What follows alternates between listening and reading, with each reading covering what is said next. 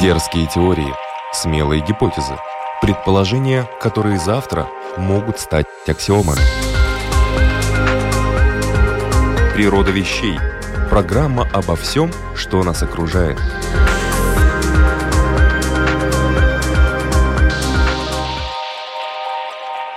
Приветствую вас, любители узнавать новое об уже известном. У микрофона Людмила Вавинска. Программа «Природа вещей» сегодня отправляется с вами на ароматерапию. Насколько это возможно, конечно, по радио. Однако я уверена, что это всем известный подход, когда человека лечат разными запахами. Аромаиндустрия – очень выгодный бизнес. Он приносит миллионные прибыли своим владельцам, а клиентам – удовольствие и решение проблем – Впрочем, остановимся на последнем. Действительно ли ароматерапия помогает решать проблемы? Или это лишь наше самовнушение, которое, как тоже хорошо известно, может на многое повлиять? Что в лечении ароматами является правдой, а что вымыслом? Давайте разбираться. А поможет нам в этом клинический психолог Анна Кашина. Добрый день. Здравствуйте.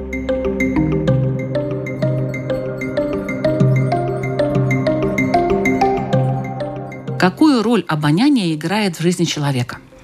Надо сказать, что мы каждый в своей голове чертим карту мира, в которую мы включаем разные объекты, визуальные, аудиальные, и в том числе и ароматические. Если вас спросить о том, как пахнет ваше детство, наверное, вы вспомните вареники любимой бабушки, запах борща, свежескошенной травы. И очень часто эта ассоциация с детством, она вот где-то там в гиппокампе, глубоких слоях мозга осаживается в виде памяти. Именно поэтому подобный вид памяти очень часто пытаются пытаются воскрешать в домах престарелых, особенно сейчас на Западе есть целая прям отрасль, которая занимается геронтологическими практиками, и ароматы, воспоминания о запахах — это один из видов, как докопаться до тех самых далеких-далеких воспоминаний, чтобы позволить человеку заново ощутить всю прелесть бытия и вспомнить, как оно было хорошо. Единственное, надо сказать, что, конечно, у нас есть ведущие каналы восприятия, и обоняние никогда не является одним из них. Это очень легко проверить. Например, прямо сейчас попробуйте вот вокруг себя увидеть пять вещей разного цвета, а потом услышать пять разных звуков. А теперь ощутить пять разных запахов – вот это будет гораздо сложнее. Если, например, объекты визуальные мы достаточно просто видим, и даже со звуками мы, как правило, справляемся. Мы слышим шуршание машин, собственное дыхание. Мы можем даже, если очень сильно прислушаемся, иногда в особо волнительные моменты услышать стук своего сердца, то вот запахами тут сложнее. Именно вкусовые рецепторы и рецепторы запаха теснее всего связаны между собой, но ощущаются только в момент, когда вы реально сталкиваетесь с каким-то объектом. Например, варите кофе или заходите в какой-нибудь магазин для того, чтобы попробовать новые духи, или вы вот там кушаете малину, например. Вот в этот момент вы чувствуете и вкус, и запах, но вспомнить точно, дословно, как это, достаточно сложно. Да, но вот вкус и запах, а, да, это очень связанные вещи, потому что если пропадает запах, то вкус тоже не чувствуется, вот что интересно. Угу. Надо сказать, что если мы говорим о том, где они хранятся, наши запахи и вкусы, то хранятся они вовсе не на языке, не в носу. Они хранятся в мозге человека. И вот эти места, где они хранятся, они находятся очень близко. Именно поэтому человек, который, например, заболел ковидом и потом очень долго восстанавливает вот эти все рецептурные пути, дороги, которые ведут вас в нужное место, вот у него может быть достаточно долго нарушение восприятия. И даже тогда, когда язык и нос работают отлично, в мозгу все еще есть проблемы с доставкой этого запаха туда, куда нужно. Каким образом это происходит? Надо сказать, что есть рецептор, то есть то место, где вы воспринимаете этот запах. Есть такая дорожка через такой аксон, маленькую ножку, которая от нейрона отрастает, она идет в мозг, и там между собой находятся синаптические связи. Вы почувствовали запах, и вы должны вспомнить, где он хранится, что же это такое. Потому что когда человек маленький, он только-только родился, он еще не знает, пахнет вкусно, а чем непонятно. Но уже у взрослого человека, если не прямые запахи, то есть ассоциативные. Нам... Визуализация какая-то определенная есть тоже. Мы можем вспомнить, да, что же это такое. Вот, например, если мы хотим почувствовать, что же такое запах апельсина, нам сначала нужно себе представить, как мы делим этот апельсин напополам, и там из него вырывается такой сок, и он падает на наш язык, мы прикусываем его, и вот этот вот сок капает нам куда-то. В этот момент мы вспоминаем запах апельсина, запах цитрусовых. И по большому счету существуют исследования, которые говорят о том, что у человека не так много классов запахов. Ну, например, мы говорим цитрусовые, древесные. Уже какие-то там специалисты могут различить нюансы, но в основном мы, не тренированные люди, люди с нечутким носом, мы знаем всего несколько классов этих запахов, и уже внутри мы их ассоциируем с каким-то видом. Ну, например, сладкий, кислый запах. Мы скорее вот в эту сторону. Или мы к объекту к какому-то привязываемся. То есть мы не знаем название запаха, но мы говорим клубничный запах, какой-то клубничный запах, какие-то ягодки, что-то такое сладенькое.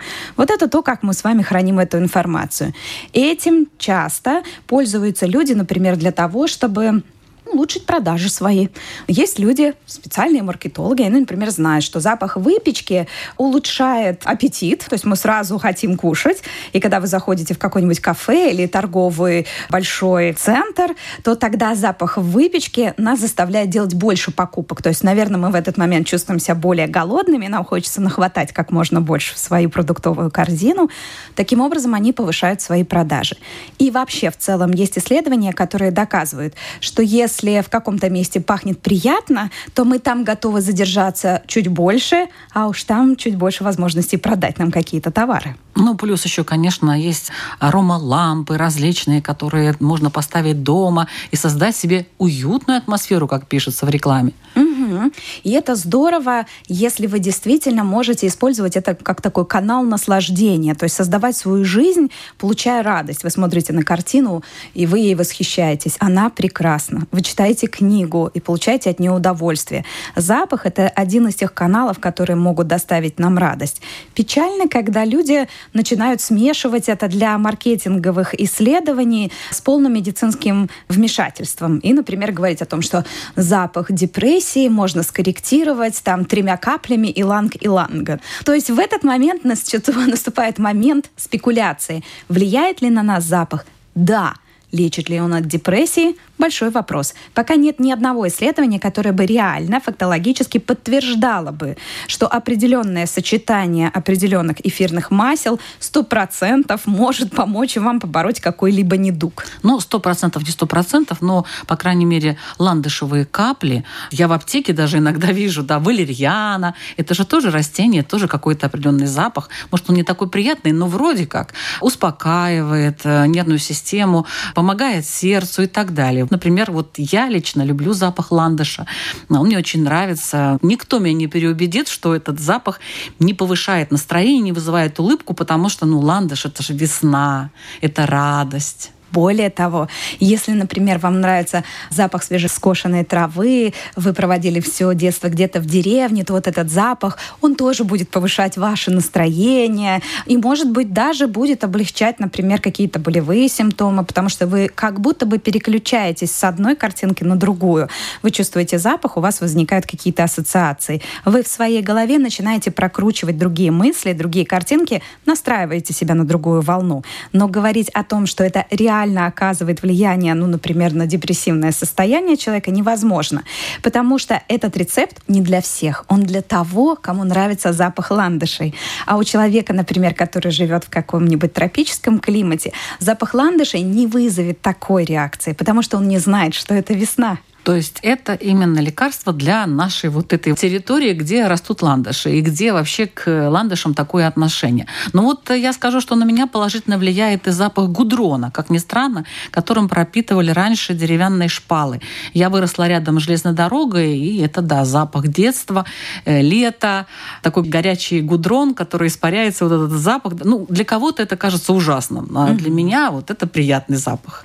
А я люблю запах свежеизданных книг. Вот это вот. Ой, ну это тоже, да, отличный запах, mm-hmm. да. Вот, кстати, а почему вот запах книг mm-hmm. вызывает такие эмоции? Ну, например, для вас это может быть какая-то своя ассоциация. Для меня это предвкушение. Да. Я прямо чувствую вот эти вот минуты, которые я проведу с радостью, особенно если я долго ждала издания этой книги или это продолжение какой-то истории.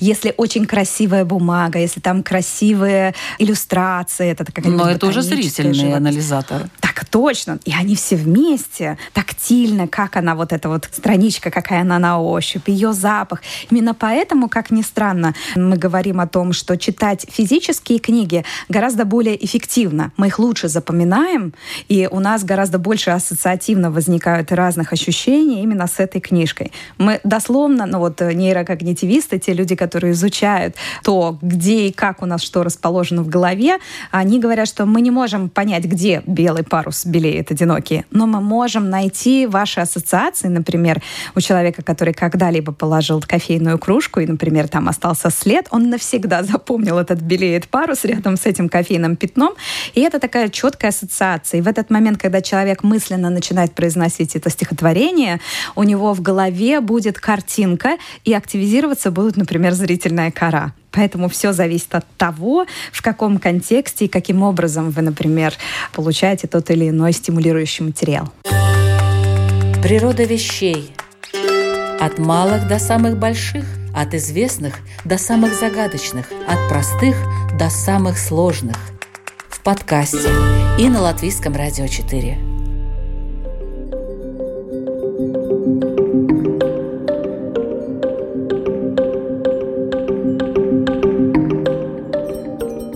Но вот мы говорили о таких положительных запахах и о некоторых запахах, которые, ну, можно сказать, такие для одних они положительные, для других отрицательные. Вот есть, допустим, индийские благовония.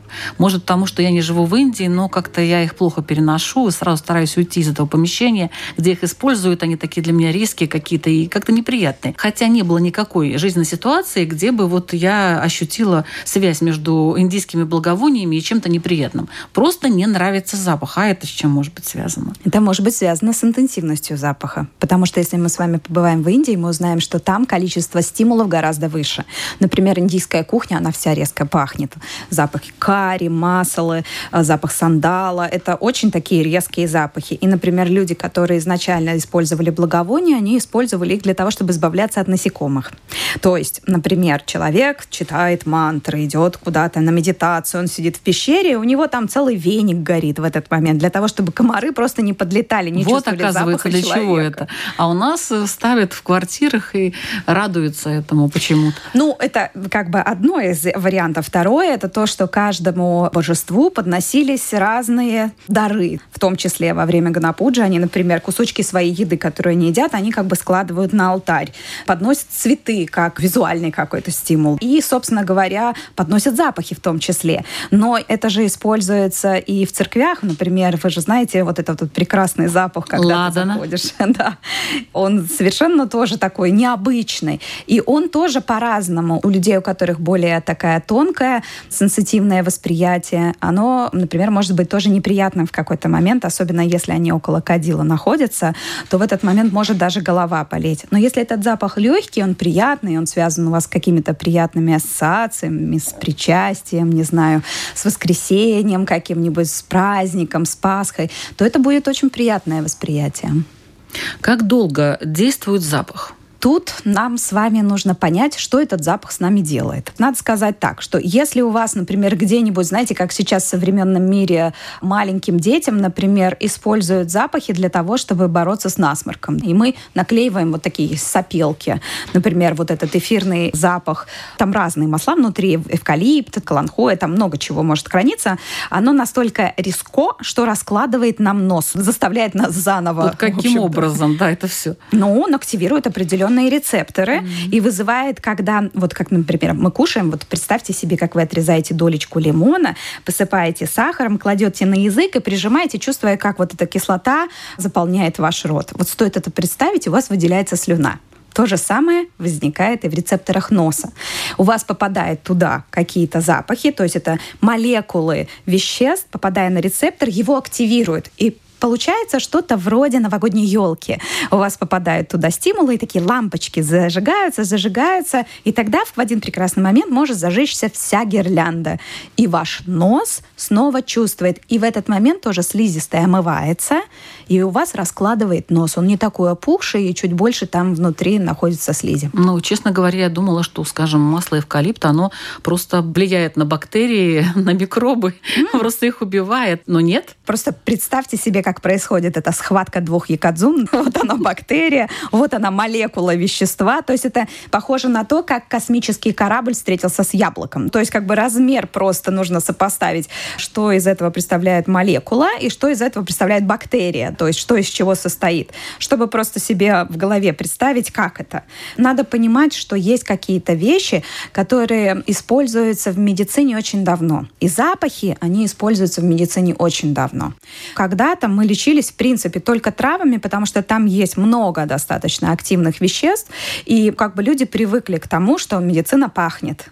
Вот этот вот ромашковый чай, даже корень валерьяны делает безумные вещи с да. нашими котами, да иногда и с нами тоже. Ну а и, коты конечно... тоже реагируют вот так же на запахи? Конечно. То есть они пьянеют именно от запаха или от чего? Да, да, они пьянеют от запаха у животных вот эта карта мира, она в большинстве своем гораздо больше простроена из запахов, чем от визуальных стимулов. Скажем, там собаки, кошки, они часто видят намного хуже, чем мы с вами. У многих из животных нету вообще цветов или есть только некоторые цвета, но запахи они могут почувствовать неделю. Если вы выгуливали собаку, вы прекрасно знаете, как она ведет себя у каждого дерева. То есть она должна понять, кто здесь мимо проходил, какова была судьба этого животного. Встречаясь, они воспринимают друг друга по запахам. Более того, запахи, например, самок в фертильный их период действуют на самцов совершенно магическим способом, то есть отключая целый ряд систем, тестирующих, например, безопасность и даже угрозу жизни. Достаточно вспомнить глухарей. Когда атакуют, они все, они ничего не слышат, ничего не видят.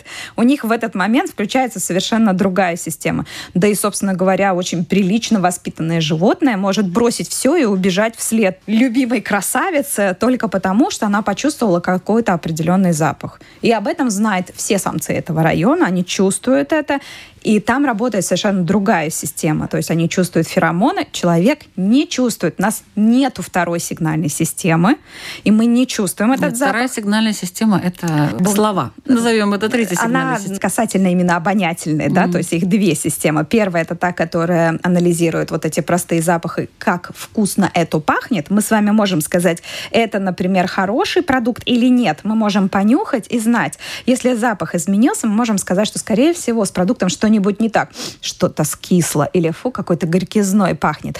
То есть мы можем определить съедобное, несъедобное. Но второй сигнал приятная мне неприятная девушка, мы можем скорее воспринять через съедобность. То есть, когда у нее сладкие духи, она пахнет так сладко, она такая вот прямо, м-м-м, но мы не чувствуем запах феромона. То есть эстроген и овуляцию не может человек почувствовать, просто пройдя рядом. То есть у нас нету вот именно этой сигнальной системы, которая есть у животных, и поэтому они еще резче воспринимают. Поэтому э, если мы с вами выпьем чай с валерьянкой и как бы немного подуспокоимся, да, да, то для кошки вы получите гиперстимуляцию, и, конечно, это будет совершенно другой эффект.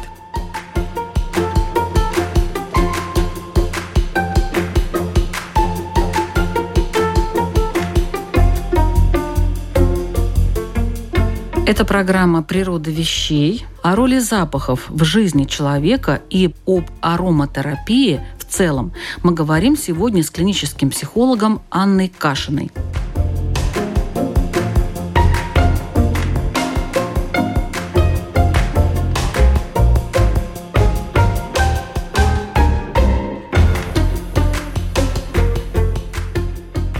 Сильный и слабый запах. Вот механизм действия какой? Смотря какой запах. Я думаю так. Если мы верим с вами исследователям, то мы можем сказать, что в основном для нас запах это тоже был такой тестер, который говорил о том, подходит ли этот продукт для питания или нет. И кроме того, он еще подарил нам такое прекрасное чувство, которое называется отвращение. Это очень нужный механизм. Мы чувствуем запах больного тела, мы можем знать, как-то он странно пахнет, такой пот такой резкий, кислый. И мы можем понять, что, например, с этим человеком что-то не так. В этот момент включается желание отойти на метр в сторону. Вообще-то люди боятся больных людей, и это инстинкт, который позволял нам не так быстро распространять заболевания. То есть ранее не было же у нас какой-то превентивной медицины, когда люди знали, о, там чума ходит, не пойдем в тот город. Не тут-то было. Люди были уверены, уверены, что, ну вот, если Господь даст, я заражусь, а нет, так и не заражусь. То есть никто не мог предусмотреть последствий. Но запах тела, запах гниения, запах аммиака, испражнений и, допустим, бытовых отходов вызывают у нас чувство тошноты и отвращения. И это позволяет нам не заболеть такой сильный, резкий запах, который мы испытываем, дает возможность остаться нам живыми и здоровыми. Поэтому надо сказать, что это очень важно. Когда-то был, исполняло вообще безумно важное значение. Сейчас, конечно, уже нет такой задачи, но отвращение у нас все еще остается. Есть люди, например, для которых есть определенные запахи неприятные сами по себе. То есть, например, есть такой запах и вкус, который называется умами это вот эти соевые соусы, соусы терияки, да, вот знаете, там есть такой привкус такой волшебненький, который не так давно попал, например, к нам. И поэтому в нашей культуре многими он воспринимается как неприятный, неприемлемый запах. И он достаточно резкий. Но, например, если мы посмотрим большие карты исследования мира, то чем дальше мы идем к восточному региону, то есть чем больше характерен этот запах для этого региона, тем больше люди его воспринимают как что-то вкусненькое, вызывающее аппетит. То есть если для нас запах, например, жареного лучка или мяса, или там грибов, он скорее будет таким аппетитным, то вот где-то ближе к восточному региону Индия, Китай, Япония, страна Океании, вот этот запах умами воспринимается как приятный, и он даже присутствует в местных духах. То есть люди спокойно носят на себя, как мы, например, запах вишенки и яблочка на себя наносим, так там люди, девушки наносят на себя запах мускуса и умами. И поэтому для нас вот эти духи, они вообще являются отвратительными могут быть. То есть человек, который не привык к этому запаху, у него может быть вопрос, как вообще такое можно выпустить. То же самое, например, воспринимают они, восточные люди, воспринимают запах дегтя. Знаете, дегтярное мыло, да? Отличное мыло. Прекрасно. Вымыли руки и пошли. Но вот, например, для них это может вызывать вот этот деготь абсолютно такой же отвратительный эффект. И чем он сильнее, тем эффект будет больше. Задам сейчас традиционный вопрос. А вот мужчины и женщины как отличаются по запахам? А вот я вам дам традиционный ответ. Что разница между одной женщиной и другой женщиной может быть больше, чем между одним мужчиной и женщиной? То есть бывают женщины, у которых вот натренированный нос. Это те самые, которые могут окунуть его в, так сказать, аромат бокала и дать вам какую-нибудь интересную фразу вроде как кожаная перчатка. То есть это люди, которые натренированы что-то там чувствовать внутри вот этого вина, понимать их букет. И, например, такой человек будет очень чувствителен. А, например, человек, который всю жизнь работает на лакокрасочном производстве, у него будут отбиты рецепторы, и соответственно, он не будет так чувствовать. И то же самое у мужчин. То есть сильные запахи могут просто отбить вообще обоняние? Да. Да, то есть мы привыкаем, и мы можем, во-первых, повреждать рецепторы, особенно если это мы говорим про какие-то формальгидиды, если мы говорим про сильные такие вещества, а, ацетона содержащие, на какое-то время может вообще просто слизистую сжечь. Это опасно. Поэтому вообще-то в инструкции написано всегда, если вы красите, пожалуйста, одевайте респиратор.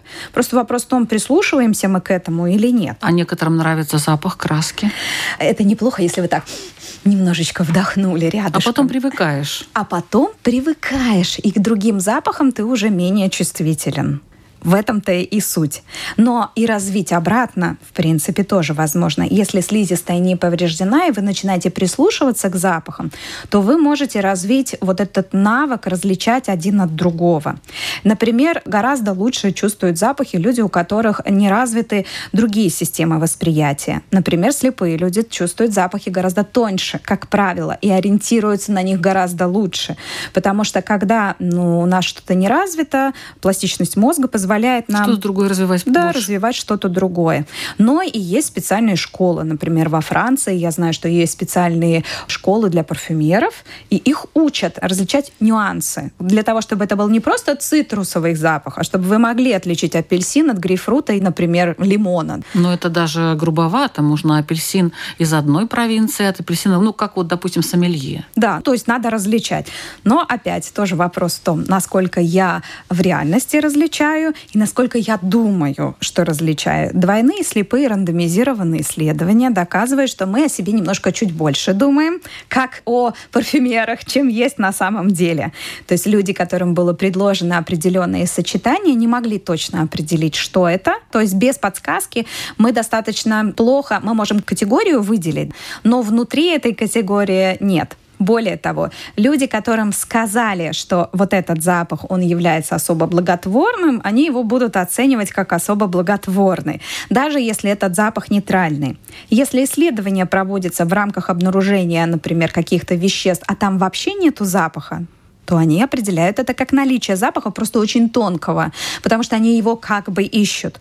Поэтому надо сказать, что без особой тренировки сложно прям вот эти нюансы. Природа вещей от малых до самых больших, от известных до самых загадочных, от простых до самых сложных. В подкасте и на Латвийском радио 4.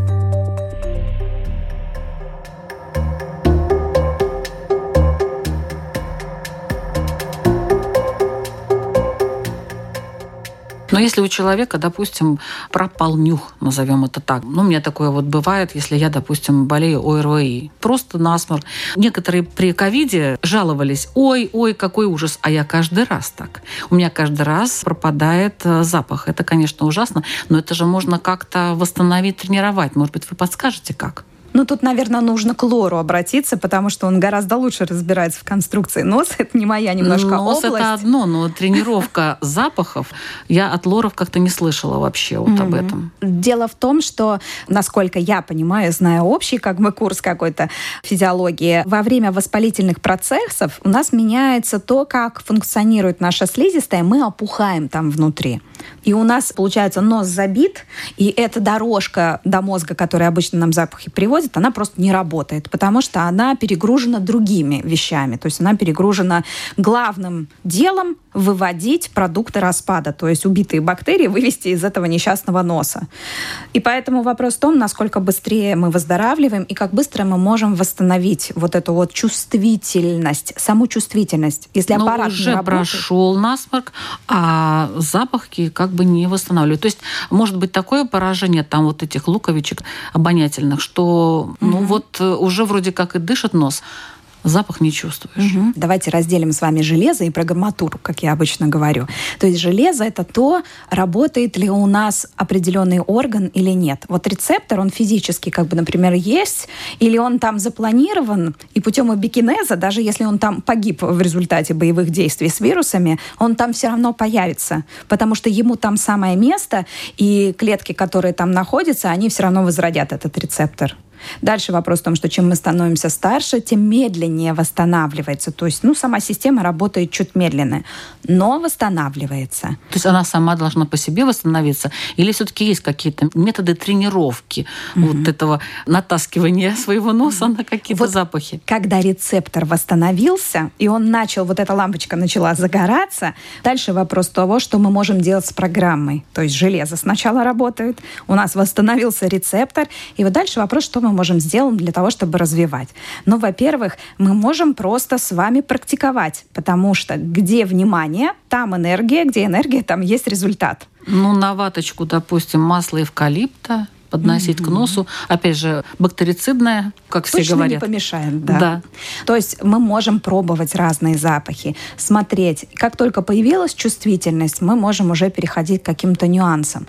В любой аптеке есть множество разных масел, Главное только не заливать их в нос, а именно нюхать, потому что люди иногда стараются себе помочь максимально, и в этот момент они скорее, наверное, перебираются вот этим стимулом. То есть лучше меньше, но лучше.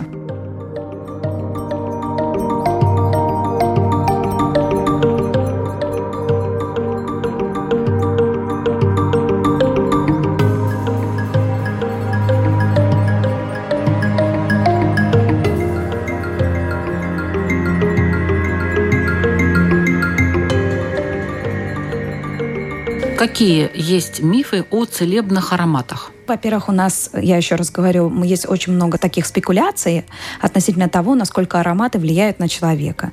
Например, всем известные композиции Баха, там прям есть правило, какой конкретно компонент в каком сочетании влияет на какое заболевание. К сожалению, я прям полезла в научные базы для того, чтобы разобраться в этом вопросе. И те примеры, которые были приведены в качестве успешных, они такие очень либо слабые исследования, то есть они не слепые, нету людей, которые которые не знают, что происходит, либо это в сочетании с какими-то другими исследованиями. Например, у людей была проведена групповая терапия терапевтическая, а потом им вдогонку дали вот какой-нибудь там флакончик. И они, конечно, оценивают, это так прекрасно, мне сразу стало лучше. Но вопрос, что повлияло? то, что вы работали в группе, в том, что у вас там была какая-нибудь танцевально-двигательная терапия, то, что вы там картины рисовали или вот этот вот флакончик. То есть нельзя все складывать в одну кучку. Такие исследования мы сразу отбрасываем. А те исследования, которые содержали слепые методы, ну, к сожалению, не дали результата и нет прямого воздействия на тот симптом, который описан. И более того, люди с плацебо с другими ароматами, им были даны другие ароматы, они также почувствовали их влияние на конкретный симптом. То есть ароматерапия – это что? Ароматерапия, как и любая другая терапия, должна быть медицински обоснованной. То есть мы скорее говорим о влиянии аромата, мы говорим о том, что определенно запахи влияют на человека, но назвать это полноценной терапией мы не можем, потому что одни и те же рецепты не помогают разным людям при одинаковых заболеваниях. То есть мы не вносим ароматерапию в доказательную медицину мы не можем ее использовать как отдельный терапевтический метод. Мы можем отдельные ароматы использовать для купирования определенных симптомов. Как мы уже говорили, наклеила пластинку с эвкалиптом, ух, и нос разложила. Отлично. У нас есть, например, ощущение, что эти запахи меня расслабляют, значит, я их использую для того, чтобы себе помочь расслабиться. Но не для того, чтобы лечить какие-то либо заболевания. То есть мы не используем их как отдельный вид лечения. Ну и, наверное, тут надо упомянуть людей тревожных и эмоциональных, которые на эти запахи реагируют вдвойне, втройне и так далее. Угу. Я всегда говорю о том, что уровень невротичности — это дар и проклятие. Конечно, это люди очень сенситивные, те, кто воспринимает очень тонко все изменения, которые происходят в эмоциональной сфере, например, другого человека. Они быстро считывают, как поменялось ваше выражение лица в определенный момент. И они говорят, что-то с тобой не так. И действительно, они очень чувствительны. И этот уровень невротичности, он, конечно, иногда бывает мешающим. Такой, например, ранимый чувствительный ребенок, он очень, ну, такой сложен в обиходе. То есть для мамы сложно о нем тревожиться, потому что его пугают громкие звуки, яркий цвет, например, вот этот раструб, большое количество количество скопления людей его перегружает. И такой человек, как правило, чувствует запахи гораздо тоньше. То есть он весь такой очень тонкокожий. И его уровень восприятия запахов гораздо больше. Есть другие люди, они такого более психопатичного характера. То есть, с одной стороны, они такие толстокожие и непробиваемые, а с другой стороны, они не всегда вообще понимают, а что это люди все расстроены, вроде ничего такого особенного не сказал. Вот они гораздо меньше воспринимают, как правило, за. Конечно, бывает исключение. То есть, когда у человека прям вот там этих луковичек наросло больше. То есть, не путать программатуру и железо, как я говорю. То есть, то, как устроен конкретный орган, и то, как я воспринимаю через свой нервный тип, скажем так. И тогда такой человек воспринимает гораздо хуже эти запахи. Более того, если мы говорим, что, например, человек, который находится в горе, у него вообще-то существует такая общая десенсибилизация. Люди, пережившие травму, очень часто гораздо хуже чувствуют все. И звуки, и запахи, и состояние своего тела. И бывает, что такой клиент, например, приходит на консультацию, и терапевт задает ему вопрос, как вы себя чувствуете? Он не может объяснить. Он говорит, ну нормально или плохо. Он не может именно эти нюансы понять. Я понимаю, как вы себя физически чувствуете, а какие эмоции у вас. И такому человеку сложно описать свои эмоции, сложно воспринимать мир, и он как бы живет настолько погружен в какую-то свою идею, например, в переживание какой-то боли, горя, что он с трудом отрывается от этого, чтобы почувствовать запах ландышев, цветущей хвои сейчас, запах свежекожаной травы. Он просто это отметает как ненужное. И чем выше у нас стресс, тем уже у нас канал восприятия. То есть надо понимать, что когда мы вдруг торопимся домой, ну, например, и пытаемся в гостях найти ключи, мы с вами бегаем по всему дому, даже если они у нас в кармане, мы в этот момент можем не опознать где. Или когда вы торопитесь, наоборот, выйти из дома, вы теряете там очки, которые где-то у вас там на голове надеты. Или, допустим, телефон, который лежит где-нибудь на самом видном месте, мы его не видим. Соответственно, в этот момент мы не чувствуем и запахов, и не слышим каких-то тонких звуков. Поэтому первое, например, с чего начинают терапевты, они часто задают вопрос, ну что нового хорошего? И ждут, когда вместо рассказа о каких-то драматических событиях человек начнет запоминать какие-то маленькие мелочи. Но я видел, как листья опали, и только один из них, такой красивый бордовый, весь покрытый инеем, висел. Это было так красиво. Или я шел через луг, а там вот рядом открыли кофейню. И вот этот запах свежесваренного кофе и булочек. И такое вот прям ощущение жизни меня наполнило. Вот эти мелкие сигналы часто говорят о том, что человек разобрался с какой-то проблемой, и он немножко открылся для этого мира и начал воспринимать.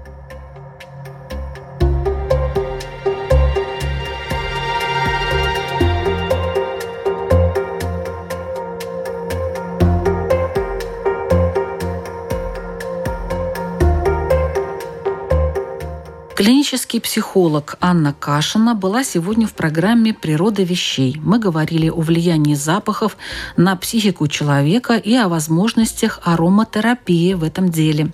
Спасибо большое, Анна, за такой интересный рассказ и эмоциональный. До встречи. Надеюсь, что вы будете чувствовать много прекрасных запахов сегодня вокруг себя. Спасибо. Над выпуском работали Людмила Вавинская, Ингрида Бедела и Кристина Золотаренко.